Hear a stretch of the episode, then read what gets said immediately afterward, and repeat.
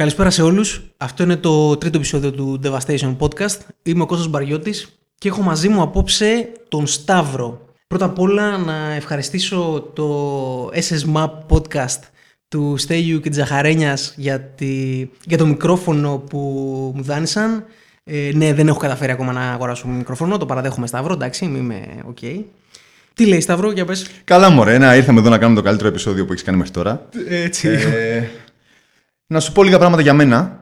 Ε, εγώ είμαι developer και μου αρέσει να φτιάχνω πράγματα γενικά. Ε, γράφω προγράμματα από το, από το 1996 που είχα πάρει ένα. που είχα βρει τη Visual Basic 3 νομίζω. Κάτι τέτοιο και από τότε γράφω προγράμματα, ναι. Και μέχρι τώρα συνεχίζω, καλά πάει. Το, το βιβλίο Visual Basic 3 step by step. Το είχα αυτό Το το έχω πράγμα. ακόμη. Είχα ένα, ένα κίτρινο με μαύρο που είναι; Δεν ξέρω, εγώ είχα ένα Νομίζω- κίτρινο με μαύρο Visual Όχι, κίτρινο- Basic. Κίτρινο με μαύρο ήταν το Visual, ε, ε, Visual Basic for, ε, for Dummies. Όχι, ρε, Εκείνο- δεν ήταν for και εκείνο dummies, το- ένα, ένα άλλο ήταν. Αλλά το είχα, το είχα αγοράσει και ήταν καλά tips. Νομίζω, νομίζω ροζ ήταν. Κάτι με ρόζο Α, μοβ. δεν ξέρω, όχι, δεν το έχω το εγώ 3. αυτό. Τέλος πάντων. Ε, γράφεις προγράμματα λοιπόν, γράφεις είσαι developer. Προσπαθώ. Ε, απόψε το, το θέμα του podcast είναι το testing. Οπότε θέλω να μου πεις τι διαδικασία ακολουθείς όταν γρα, γράφεις tests, πώς τα γράφεις, γιατί τα γράφεις κτλ. Ωραία. Ε, όταν γράφω κώδικα βασικά, ξεκινάω με το να γράψω το, το function που γράφω ή μερικά functions που θα χρειαστεί ο κώδικας. Γιατί ε, όταν γράφεις κώδικα δεν ξέρεις ακριβώς τι θα κάνεις. Έχεις μια ιδέα του το, το τι πρόβλημα θες να λύσεις, αλλά δεν ξέρεις ακριβώς πώς θα το λύσεις. Οπότε γράφω ε, τα methods, τα classes, τα functions και αυτά. Ε, κοιτάω ποια θα είναι τα interfaces που είναι μεταξύ των κλάσεων και πώς θα κάνουν interact το ένα με το άλλο, ποιο θα καλεί ποιο. Συνήθως χρειάζεται να κάνεις και κάποιο refactoring εκεί μέσα, γιατί στην αρχή που θα γράψεις ε, το, το, το αρχικό class, ας πούμε, δεν ξέρεις καθόλου τι θα γράψεις. Πολλές φορές, σχεδόν συνέχεια βασικά, τυχαίνει να γράφω κάτι και να ε, γράφω το μισό και στο, στο τέλος μετά που έχω γράψει το μισό να μου βγαίνει ότι αυτό πρέπει να είναι αλλιώς. Ε, οπότε κάνω όλες τις αλλαγές που είναι να κάνω και μετά όταν έχω ε, κάνει ήδη, όταν έχω γράψει ήδη τα methods ε, και τη δομή των methods και τα, τα API που έχει το ένα με το άλλο, ε, μετά πηγαίνω και γράφω αρχικά unit tests πρώτα ε, σε αυτά τα, τα methods, δηλαδή η κάθε κλάση γράφω ένα unit test για κάθε method για να είμαι σίγουρος ότι δεν σπάει σε εκείνο το επίπεδο.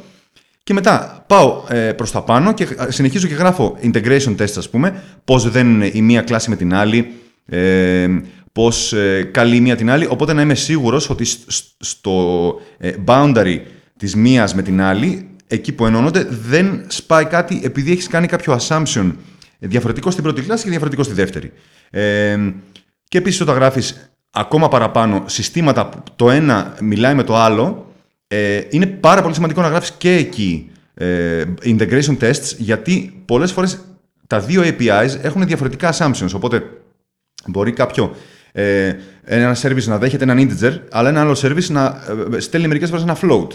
Οπότε να σου χαλάσει κάτι. Γράφεις tests που να ε, τεστάρουν όλο αυτό το boundary για να ξέρεις ότι δεν θα σπάσει αν σε κάποια φάση αρχίσει να γίνεται κάτι στραβό. Δύο λεπτά όμως. Ξεκίνησες και είπες ότι ε, γράφεις, μπορεί ας πούμε, αυτό που γράφεις να, να αποτελείται από δύο-τρει περισσότερες κλάσεις. Ναι. Αυτό σημαίνει ότι ξεκινάς να γράψεις ένα ε, μεγάλο ε, κομμάτι ε, του τελικού αποτελέσματος που θέλεις να γράψεις και δεν ξεκινάς ε, από κάτι πιο μικρό. Να το αναλύσεις πρώτα, δηλαδή να βγάλεις τα μικρότερα κομμάτια, να βγάλεις τα units, ούτως ώστε να, να, να γραφτούν πρώτα τα units individually και ύστερα να ξεκινήσεις προς τα πάνω. Ανάλογα τώρα αυτό είναι θέμα επίπεδου. Δηλαδή, ε, συνήθως δεν γράφεις όλο το σύστημα. Δηλαδή, θα, δεν θα κάτσω να γράψω όλη την εφαρμογή και μετά να, πάω να, γρα- να, το, να το κάνω refactor. Θα γράψω ε, ένα unit τη φορά πάω να γράψω functionality. Δηλαδή, σε ένα μεγάλο σύστημα που για παράδειγμα παίρνει ένα βίντεο από κάπου και το επεξεργάζεται, θα γράψω πρώτα την επεξεργασία, ας πούμε, ή το, το κομμάτι που παίρνει. Αυτά είναι ένα, είναι ένα, ένα unit το καθένα. Αλλά δεν θα πάω να γράψω όλο το σύστημα και μετά να βάλω τα tests. Αλλά θα γράψω ένα self-contained unit. Δηλαδή, δηλαδή δεν θα γράψω. Ε, δεν θα πάω να γράψω μέσα στην επεξεργασία. Θα πάω να γράψω ολόκληρο το, ολόκληρο το κομμάτι της επεξεργασίας πρώτα. Για να είμαι σίγουρος ότι θα κάνει αυτό που νομίζω ότι θα κάνει.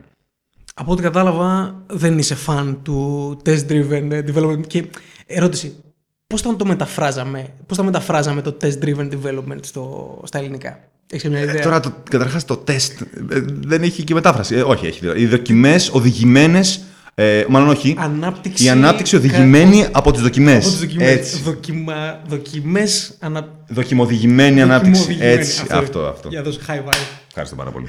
Λοιπόν, δεν είσαι φαν του TDD. Δεν είμαι φαν, όχι, γιατί ακριβώς για αυτό το λόγο βασικά που είπα πριν, ότι όταν ξεκινάς να γράψεις κάτι, δεν ξέρεις τι θα γράψεις. Αν τόσο πια είσαι τόσο τρελός designer που ξέρεις από πριν όλα τα μικρά units και μπορείς να πεις ότι ξέρεις τι, αυτό το function θα παίρνει αυτά τα arguments και θα επιστρέφει αυτά τα πράγματα ε, εγγυημένα στο τελικό προϊόν, τότε εντάξει, πήγαινε γράψε το test driven. Αλλά εγώ όταν γράφω κάτι, κάνω ένα μεγάλο κομμάτι είναι ε, διερευνητικός προγραμματισμός στην αρχή. Οπότε ε, βλέπω αυτό το function τι θα παίρνει. Θα παίρνει ένα πράγμα από πίσω ή θα παίρνει μια λίστα με πράγματα ή θα, ε, πόσο modular πρέπει να γίνει. Πρέπει να σπάσει σε κάποιο άλλο, να κάνει delegate, να μην κάνει. Και γενικά υπάρχει ένα, μια μεγάλη αβεβαιότητα την οποία δεν μπορώ να πω ότι θα ξέρω από την αρχή τι θα κάνω, οπότε ας γράψω ένα τεστ. Τώρα, αν γράφω ένα τεστ ε, για να κάνω TDD σε όλο το πρόγραμμα, θα αρχίσω και θα, θα, θα πάρω το πρόγραμμα το ίδιο ε, και θα του πετάξω μέσα πέντε arguments, ας πούμε, και να, θα, επι- θα βεβαιωθώ ότι μου βγάζει αυτό που περίμενα να μου βγάλει το πρόγραμμα. Αλλά αυτό δεν νομίζω ότι είναι και ιδιαίτερα.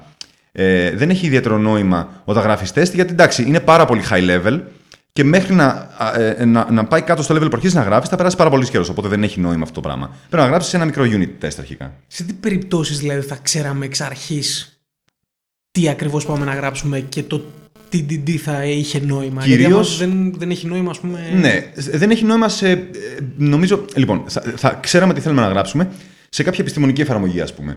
Που ε, έχω ένα μοντέλο που θέλω να κάνω ε, μία προσωμείωση και ξέρω ότι για, για τις τιμές αυτές που μου λέει το μαθηματικό μοντέλο πρέπει να βγάζει αυτό.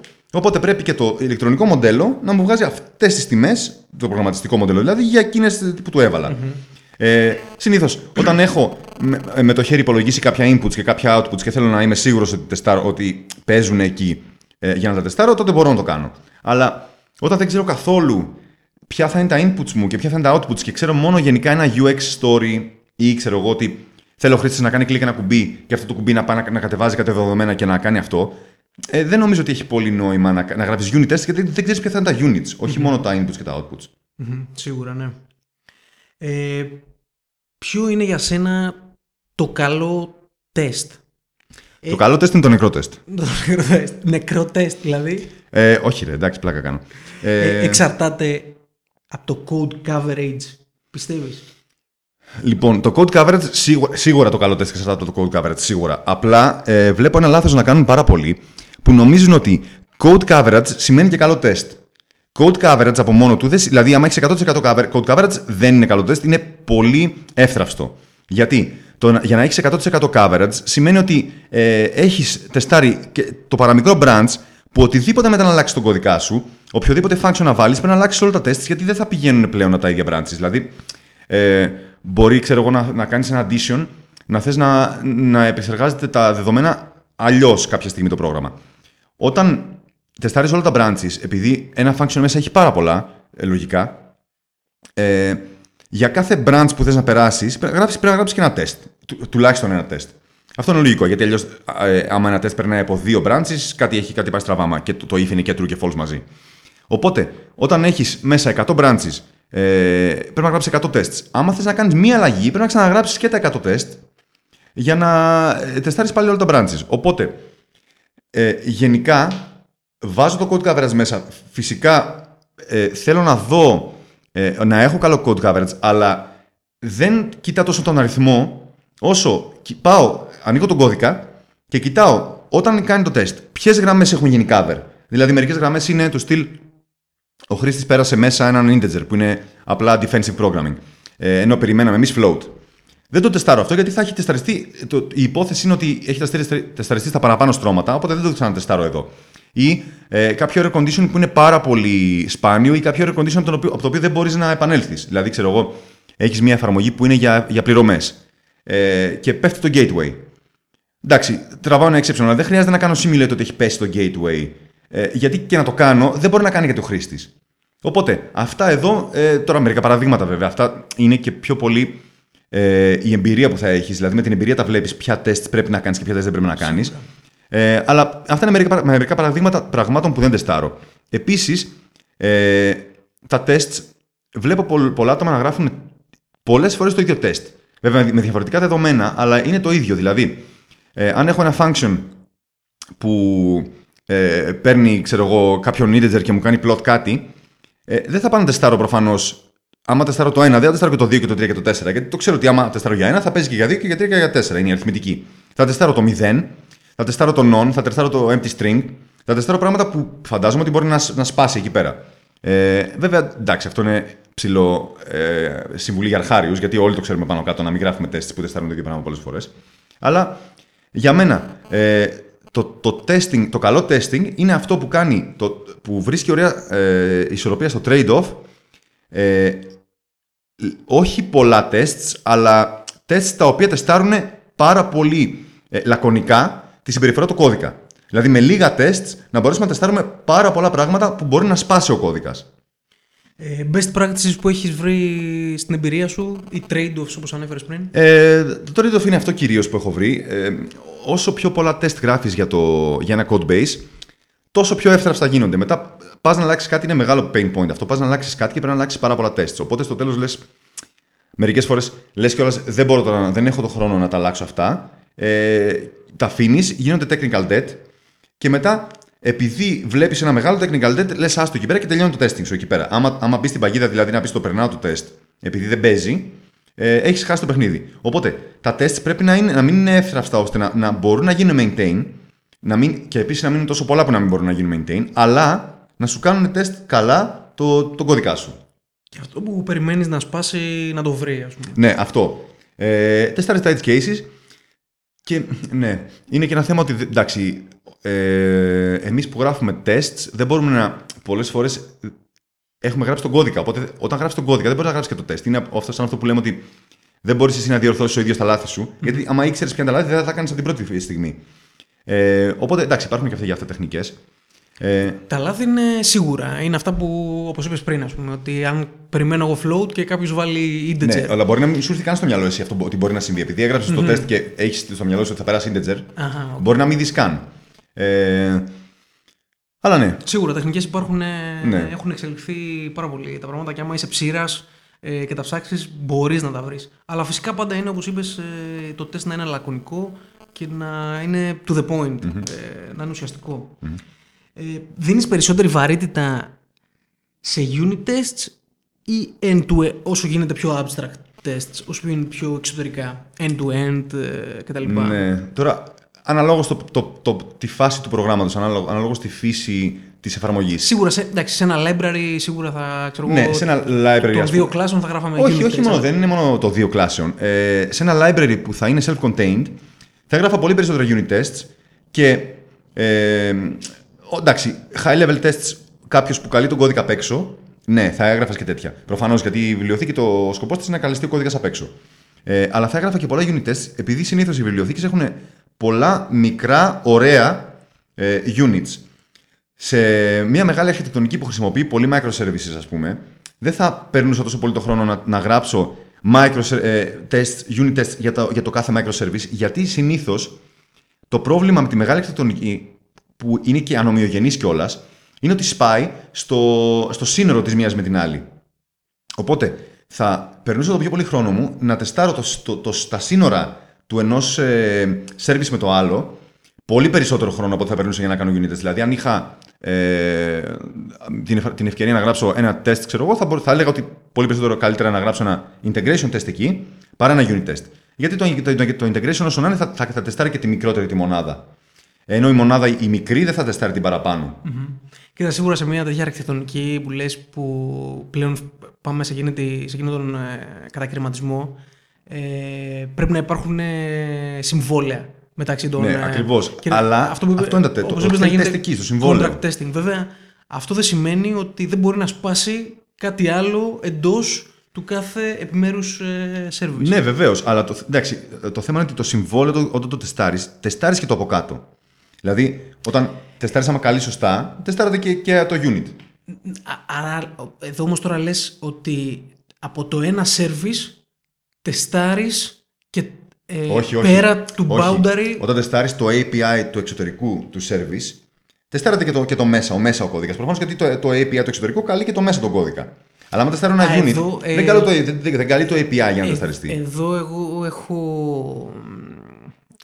Ε, διαφωνώ γιατί θεωρώ ότι τα boundaries του κάθε service πρέπει να είναι strict. Αυτό, όχι, είναι strict τα boundaries. αλλά τα τεστάρεις, δεν τα τεστάρεις. δηλαδή το API δεν τεστάρεις ότι θα είναι αυτό που λέει; Ε, μ, Τι; και, και ναι και όχι. Δεν τεστάρεις, δεν Γενικά, γράφεις τεστ από έξω από το service για να τεστάρεις το ίδιο δεν service; μου αρέσει γενικά να χτυπάω εξωτερικά service. όχι από το δικό σου service. Το, το τεστ να χτυπήσει το service σου. Ένα service μόνο. Α, ναι, φυσικά. Το, Αυτό σου το, λέω. το, τεστ σου ή το δικό μου να χτυπήσει το, το ίδιο το. ναι, δεν σου λέω να χτυπήσει το- εξωτερικό service. Εννοείται. Σου ναι. λέω από έξω ένα τεστ να χτυπήσει το API σου. Φυσικά, φυσικά. Αυτό λέω, φυσικά. όταν χτυπήσει το API, Αλλά σε- θα σε- τρέξει και ο μέσα κώδικα στο service. Σίγουρα ναι, απλά ε, σε, ένα- σε microservices όπως είπες και πριν, ένα service για μένα δεν χρειάζεται να χτυπήσει το άλλο το service. Όχι. Ε, Για να Ναι. πάει εκεί. Όταν κάνεις ένα integration test, πρέπει να χτυπήσεις και το άλλο. Δηλαδή, να, να, να, να τεστάρεις το service. σου. Εντάξει, βέβαια, άλλοι το κάνουν mock. Μπορείς να... Όχι άλλοι κιόλας. Ακριβώς. Υπάρχουν άλλα tests που θα το κάνεις mock, άλλα tests που δεν θα το κάνεις mock. Σίγουρα, ναι, οκ. Γιατί θες να ξέρεις ότι δεδομένου ότι παίζει το πίσω service, ε, το δικό μου θα παίξει, άρα το κάνεις mock. Αν δεν ξέρεις αν θα παίξει το πίσω service όμως, τα, τα test που γράφεις θα είναι, το assumption θα είναι δεδομένου ότι κάτι πήγε στραβά στο συμβόλαιο, του δικού μου service με το άλλο, ας δοκιμάσω το boundary να δω τι δεν θα επιστραφεί σωστά. Οκ. Βέβαια εκεί αυτό που λες ότι πας στο, στο χωράφι του να κάνεις τεστ και το απέναντι. Ακριβώς. Αλλά για να, για να τεστάρεις αν έχει παίξει ακριβώς το integration το δικό σου, θέλει και κάποιο μέτρο του να τεστάρεις το απέναντι. Αλλιώς δεν μπορεί να τεστάρεις το, την ένωση αν δεν τεστάρεις και τα δύο μέρη της. Μμμ, ναι, εκεί είναι λίγο τα πράγματα Ναι. λίγο περίπλοκα. ναι, Σίγουρα. είναι όντως. Σίγουρα. Ε, έτσι, ε, εγώ ας πούμε έχω καταλήξει σε ένα πολύ γνωστό concept που κυκλοφορεί γενικά στον κόσμο του testing που είναι το, το inverse testing ε, pyramid, η αναποδη πυραμίδα, η οποία ε, λέει ότι θέλουμε ε, στην πυραμίδα, στο σχήμα του, της πυραμίδας, ενώ οι περισσότερες ομάδες ανάπτυξης λογισμικού δίνουν περισσότερη έμφαση στα, στα integration test. Γιατί ακριβώς γιατί είναι το πιο εύκολο να κάνεις. Να γράψεις, να στείλεις ξέρω, εγώ, στο API σου, να δεις άμα φορτώνει σελίδα και όλα ok.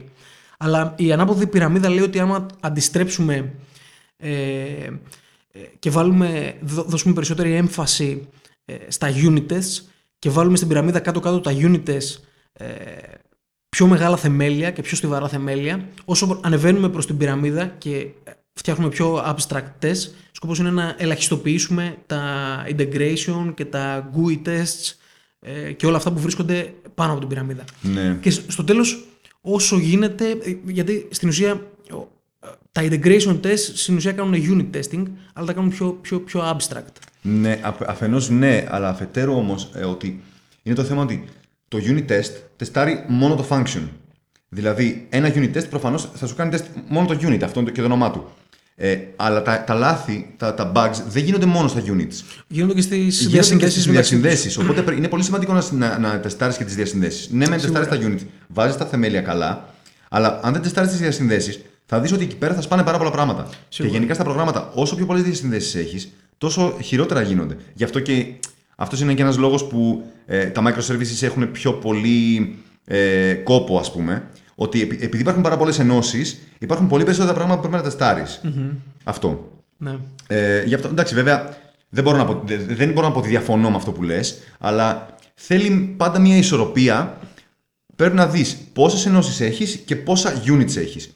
Και ανάλογα, αν έχεις πολλές ενώσεις, θα δώσεις ένα βάρος στα integration tests. Αν έχεις πολλά units και καθαρά units, θα δώσεις ε, προφανώς ε, βάση στα units πιο πολύ. Και πάλι όμως πρέπει να επιλέξεις ανάμεσα σε, ε, σε integration tests, ε, όπως λέμε, πώς δηλαδή αυτά τα δύο, τα δύο ή περισσότερα service units, ε, όπως θέλεις, services, όπως θέλεις πες τα, επικοινωνούν και δουλεύουν μεταξύ τους ή ε, αν πάμε σε πιο πάνω επίπεδο end-to-end και smoke tests, ε, τεστ καπνού, προκειμένου να τεστάρουμε από τη μία άκρη μέχρι την άλλη, Αυτά πρέπει μέχρι να το, γίνονται το όλα. τέλος. Αυτά πρέπει να γίνονται όλα. Δεν υπάρχει. δε- Δεν το συζητάμε ότι, ότι να, να μην κάνεις κάποιο. Απλά ε, αυτό που συζητάμε είναι σε ποιο βαθμό να γίνει το ένα και σε ποιο βαθμό να γίνει το ένα εις βάρος του άλλου. Γιατί Σίγουρα, προφανώς ναι.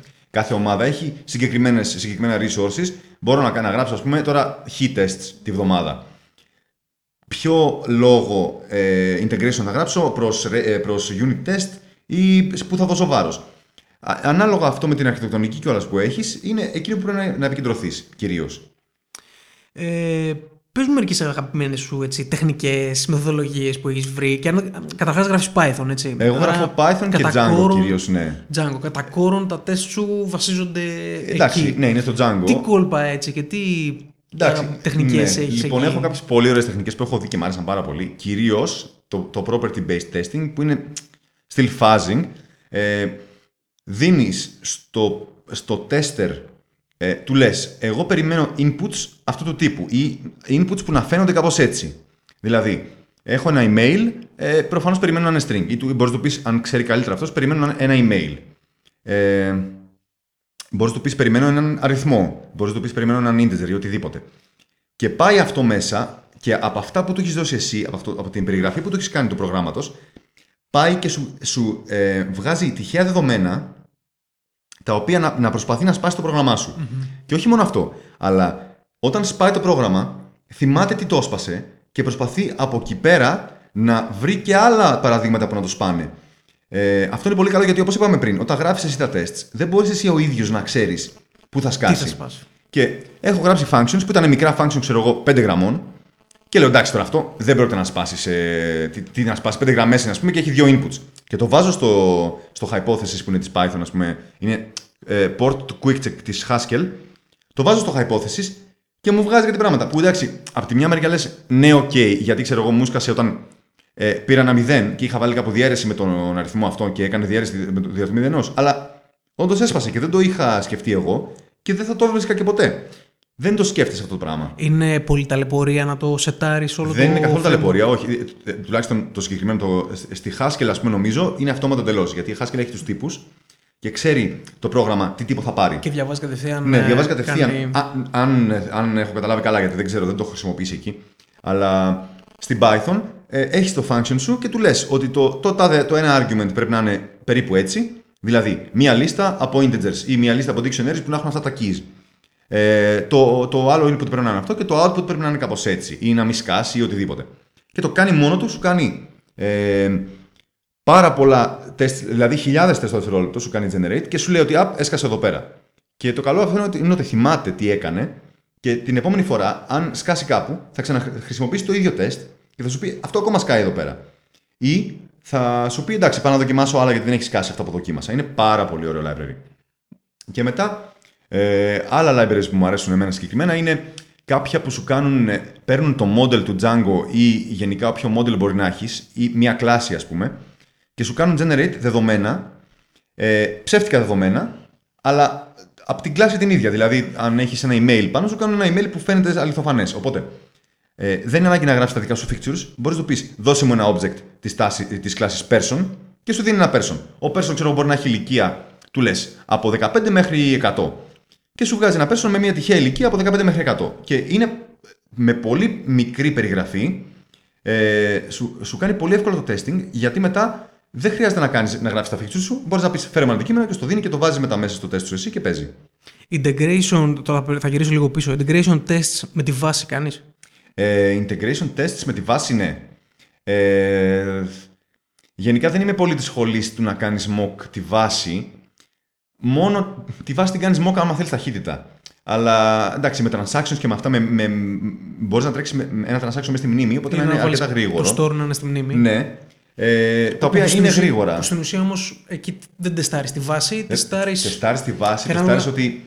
Τεστάρει τα assumptions. Εντάξει, δεν τεστάρεις ότι θα γράψει βάση στο δίσκο, αλλά άμα είναι μια βάση που σπάει όταν γράψει στο δίσκο, έχει μεγαλύτερα προβλήματα από, το, από την ίδια τη βάση. Τεστάρεις το interface. Τεστάρεις το interface ότι αυτά που, του δίνω εγώ στη, που, που δίνω εγώ στη βάση δεν θα σκάσουν. Δηλαδή δεν θα θέλει βάση ε, εδώ float ή δεν θα έχω ένα σχήμα που περιμένει float και θα, πάρω, θα πάω να δώσω string. Αυτό. Ναι.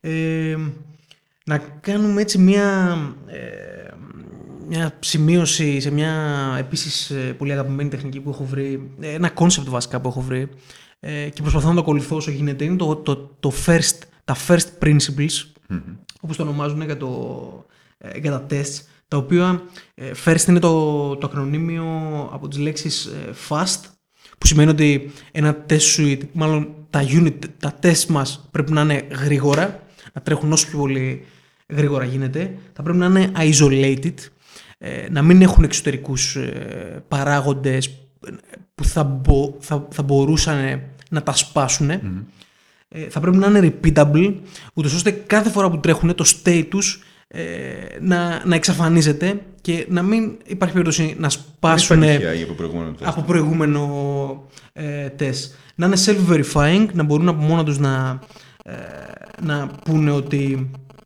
ε, τι, τι κάνουν και το timely το οποίο έτσι λίγο απορρέει από την τεχνική του TDD το οποίο δεν θα έλεγα ότι το ακολουθώ και εγώ τυφλά πάντως ε, είναι πέντε πάρα πολύ καλές αρχές που πρέπει να έχουμε όλοι κατά νου όταν γράφουμε τα τεστ μας. Mm-hmm. Φαντάζομαι δεν πιστεύω να διαφωνείς. Ναι, όχι, δεν, διαφωνώ, δεν μπορώ να πω ότι διαφωνώ με καμία. Είναι, είναι όντως αρχές που πρέπει να, να ακολουθούμε και εντάξει, όλες και, και το fast, δηλαδή προφανώς πρέπει να είναι γρήγορα τα τεστ. Άμα, άμα κάνουν 15 ώρες να τρέξουν, δεν, δεν θα, πας, δεν θα μπεις στον κόπο να τα τρέξεις. Ε, και πρέπει να είναι και isolate και όλα αυτά που είπες βασικά, μην τα επαναλαμβάνω. Ναι, η ταχύτητα είναι σίγουρα. Προσ... Ε, δίνει στην, ε, στο, στο, στο development time. Mm-hmm. Ναι, βοηθάει πολύ φυσικά. βοηθάει πολύ. Ε, θα μπορούσαμε να πάρουμε τα tests, ένα test suite σαν documentation. Ε, βοηθάει στο documentation. Βοηθάει, ότι βοηθάει στο documentation σίγουρα βοηθάει. Δεν, δεν πιστεύω ότι είναι το ίδιο documentation. Δηλαδή, ε, εντάξει, πρέπει να γράψεις το documentation φυσικά στο κωδικά σου. Δεν πρέπει να πεις ότι πήγαινε στα tests για να δεις πώς δουλεύει ο κώδικας. Αλλά ε, τα ίδια τα tests, ειδικά τα high level tests, προφανώς μπορούν να σου δείξουν ε, πώς δουλεύει ο κώδικας και με ποια σειρά καλούνται τα πράγματα. Δηλαδή, ε, γιατί κάθε test είναι ένα, ένα example μιας χρήσης ενός aspect του κώδικα. Ε, όταν κάνεις test, ας πούμε, το, να κάνεις retrieve ξέρω εγώ, κάποιους ανθρώπους από ένα API. Προφανώς πρέπει να κάνεις πρώτο login στο API. Πρέπει να κάνεις list τα endpoints ή οτιδήποτε, να, να βρεις το endpoint που έχει και να πάει να κάνεις ένα get για να δεις τους ανθρώπους. Αυτό ε, είναι ένα case το οποίο μπορεί να σου ε, χρησιμεύσει σαν documentation μετά, αν θες να δεις πώς ακριβώς δουλεύει ο κώδικας. Ε, λοιπόν, εγώ θα σου πω ότι συχαίνω με το documentation και όποτε ε, πρέπει να ψάξω κάποιο library να δω πώς δουλεύει και πώς κάνει, το πρώτο πράγμα που θα κάνω θα είναι να ανοίξω τα τεστ του. Ναι, Αν κάτι δεν καταλάβω, τότε θα ανατρέξω το documentation. Ναι. Και είμαι ο άνθρωπος που λέει στους συναδέλφους του: Διάβασα τα τεστ για να δεις πώς ναι, δουλεύει. Ναι, ναι. Ε, εγώ είμαι το αντίθετο, δεν ανοίγω ποτέ τεστ και πάω ή στο documentation ή πολλές φορές στο source κατευθείαν. Ε, ειδικά αν είναι καλογραμμένο το library, το source είναι πολύ ναι, καλό documentation. Σίγουρα, ναι. Ε, απλά απλά στο, στο source μετά μπαίνεις στη διαδικασία να καταλάβεις το implementation. Ενώ Ναι. τη στιγμή που αυτό που θέλεις είναι απλά να δεις πώς τρέχω αυτό το function. Ναι. Τέλος. Δεν θέλω τίποτα άλλο. ε, ε, ναι, δεν είναι ανάγκη να μπεις να δεις όλο, να διαβάσεις όλο το source, αλλά απλά και μόνο να διαβάσεις τι παίρνει και τι δίνει, ναι, οκ. μπορεί να καταλάβεις. Και επίσης, άμα είναι καλογραμμένη η βιβλιοθήκη, Ναι, ναι, ναι. με το που κοιτάς το source καταλαβαίνεις και τι γίνεται. Ε, αλλά φυσικά εντάξει, προφανώς μπορείς να πας και στα tests και να δεις ακριβώς πώς γίνεται και τι. Ε, τι workflow ακολουθείς ε, με τα testing; Ε, Καταρχάς είσαι σε μια εταιρεία, αν δεν κάνω λάθος, Ναι, πώς ναι. την, ε, ποια είναι; Silent Circle λέγεται. Ε, Κρυπτογραφημένες επικοινωνίες. είσαι, είστε, είσαι στο backend κομμάτι, Ναι, Python backend, ναι, και ναι, ναι. είσαι ε, ε, ομάδα; Ε, Είναι ναι, ομα- είμαστε ομάδα backend. Ε, και προφανώς, εντάξει, έχουμε και τους frontend μαζί, είναι, δηλαδή γίνεται μαζί το development. Ε, Τι workflow ακολουθείτε το στο, workflow που στο χρησιμοποιούμε testing; εμείς, γενικά χρησιμοποιούμε ένα GitHub flow. Ε, έχουμε ένα master και όποιος θέλει κάτι κάνει, όποιος θέλει ένα bug fix ή ένα feature ε, να κάνει implement, κάνει ένα branch, ε, κάνει commit εκεί και μετά το, ο- το, το CI system τρέχει το κάθε branch, τρέχει όλα τα tests πάνω στο, σε κάθε commit του κάθε branch. Και έχουμε ε, ένα setting το οποίο λέει ότι δεν μπορείς να κάνεις merge αν δεν περάσουν όλα τα test πρώτα. Δηλαδή, μπορεί να έχουν κάνει review όλοι. Μπορεί να σου έχουν κάνει approve, γιατί ε, έχουμε, ας πούμε, λέμε ότι θέλει δύο, review- δύο approve ε, το κάθε branch. Αλλιώς δεν μπορεί να γίνει merge. Από το UI δηλαδή δεν σε αφήνει να το κάνεις merge, ούτε να το κάνεις push. Ε, λέμε ότι αν γίνει approve από τους reviewers, αν δεν περνάνε τα tests, το κόβεται εκεί. Οπότε και approve να γίνει η δουλειά σου, πρέπει να βεβαιωθείς ότι ή να φτιάξεις τον κώδικα που χάλασε το test ή να φτιάξεις το test που χάλασε ο κώδικας. Αλλιώς δεν μπορείς να κάνεις merge. Και αυτό το, το καλό είναι ότι σε αναγκάζει να κρατήσεις και τα test σε up to date. Οπότε δεν μπορείς να πεις ότι εντάξει, θα αφήνω να σκάσουν, δεν μπορείς να κάνεις merge το, το pull request. Δεν μπορείς να τρέξεις το test suite τοπικά. Πρέπει να Το φύγεις τρέχεις πάνω. το test suite τοπικά. Ε, το, το, Γιατί ο φαντάζομαι καθένας θα το είναι τρέχει. αργο... ε, Αργή- χρονοβόρο. Ναι, ναι, ναι, είναι να- χρονοβόρο. Αλλά το θέμα είναι ότι όταν, όταν κάνεις κάτι locally, ε, όταν κάνεις κάτι develop στον υπολογιστή σου, δεν τρέχεις όλο το suite, τρέχεις μόνο το κομμάτι που, Που έχεις είναι για το αλλάξει. δικό σου. Οπότε τρέχει εκείνο το κομμάτι, αλλά μπορεί να, ε, κάποι- να υπάρχει κάποιο regression, να μην είδες κάτι ε, και να θέλει να τρέξει όλο το, το suite ε, για, να, το, για να το δεις αυτό τι θα σπάσει. Οπότε όταν ανεβαίνει πάνω, σαν ένα τελευταίο check, τρέχει ο CI server αυτό το πράγμα και σου λέει ότι ξέρεις τι, ναι, εκείνο το δικό σου κομμάτι που έγραψες τρέχει καλά, αλλά έχεις σπάσει κάτι άλλο που έκανε ίσως access ε, κάτι από αυτό που χρησιμοποιήσει εσύ τώρα ή που άλλαξες εσύ. Οπότε είναι πολύ σημαντικό κομμάτι γι' αυτό. Κατάλαβα. Ε, τέλεια. Νομίζω κάναμε πολύ καλή Απίστευτη συζήτηση. συζήτηση. είναι Φανταστική. Καλύτερη Ε, χαλαρά. δεν ξέρω αν θέλεις τίποτα να προσθέσεις. Ε, όχι, νομίζω με έχεις καλύψει. Ε, και εσύ με έχεις κάλυψει. Ε, αυτό λοιπόν ήταν το τελευταίο επεισόδιο. Σε ευχαριστώ πολύ. Και εγώ σε ευχαριστώ πολύ για την πρόσκληση. Ευχαριστώ την και πάλι ευκαιρία. το SS Map. Ε, θα κοιτάξω. Πολύ μεγάλο είναι αυτό το. ρε Εσύ, Στέλιο, Ε, πολύ μεγάλο είναι εντάξει. αυτό το μικρόφωνο. Πρέπει να πάρεις ένα καλό μικρόφωνο, δεν γίνεται. Λίγο πιο. Πρέπει να πάρω εγώ. Ε, βέβαια. θα πάρω πιο compact γιατί αυτό είναι ολόκληρη κουμούτσα. να- ναι, αλλά είδες τι ωραία δουλειά έχει κάνει. Έχει κάνει δουλειά, ναι. Λοιπόν, καλό βράδυ σε όλους ε, και ελπίζω να σας άρεσε το τελευταίο επεισόδιο ε, του Devastation Podcast. Σταύρο, high five. High five. Γεια σας.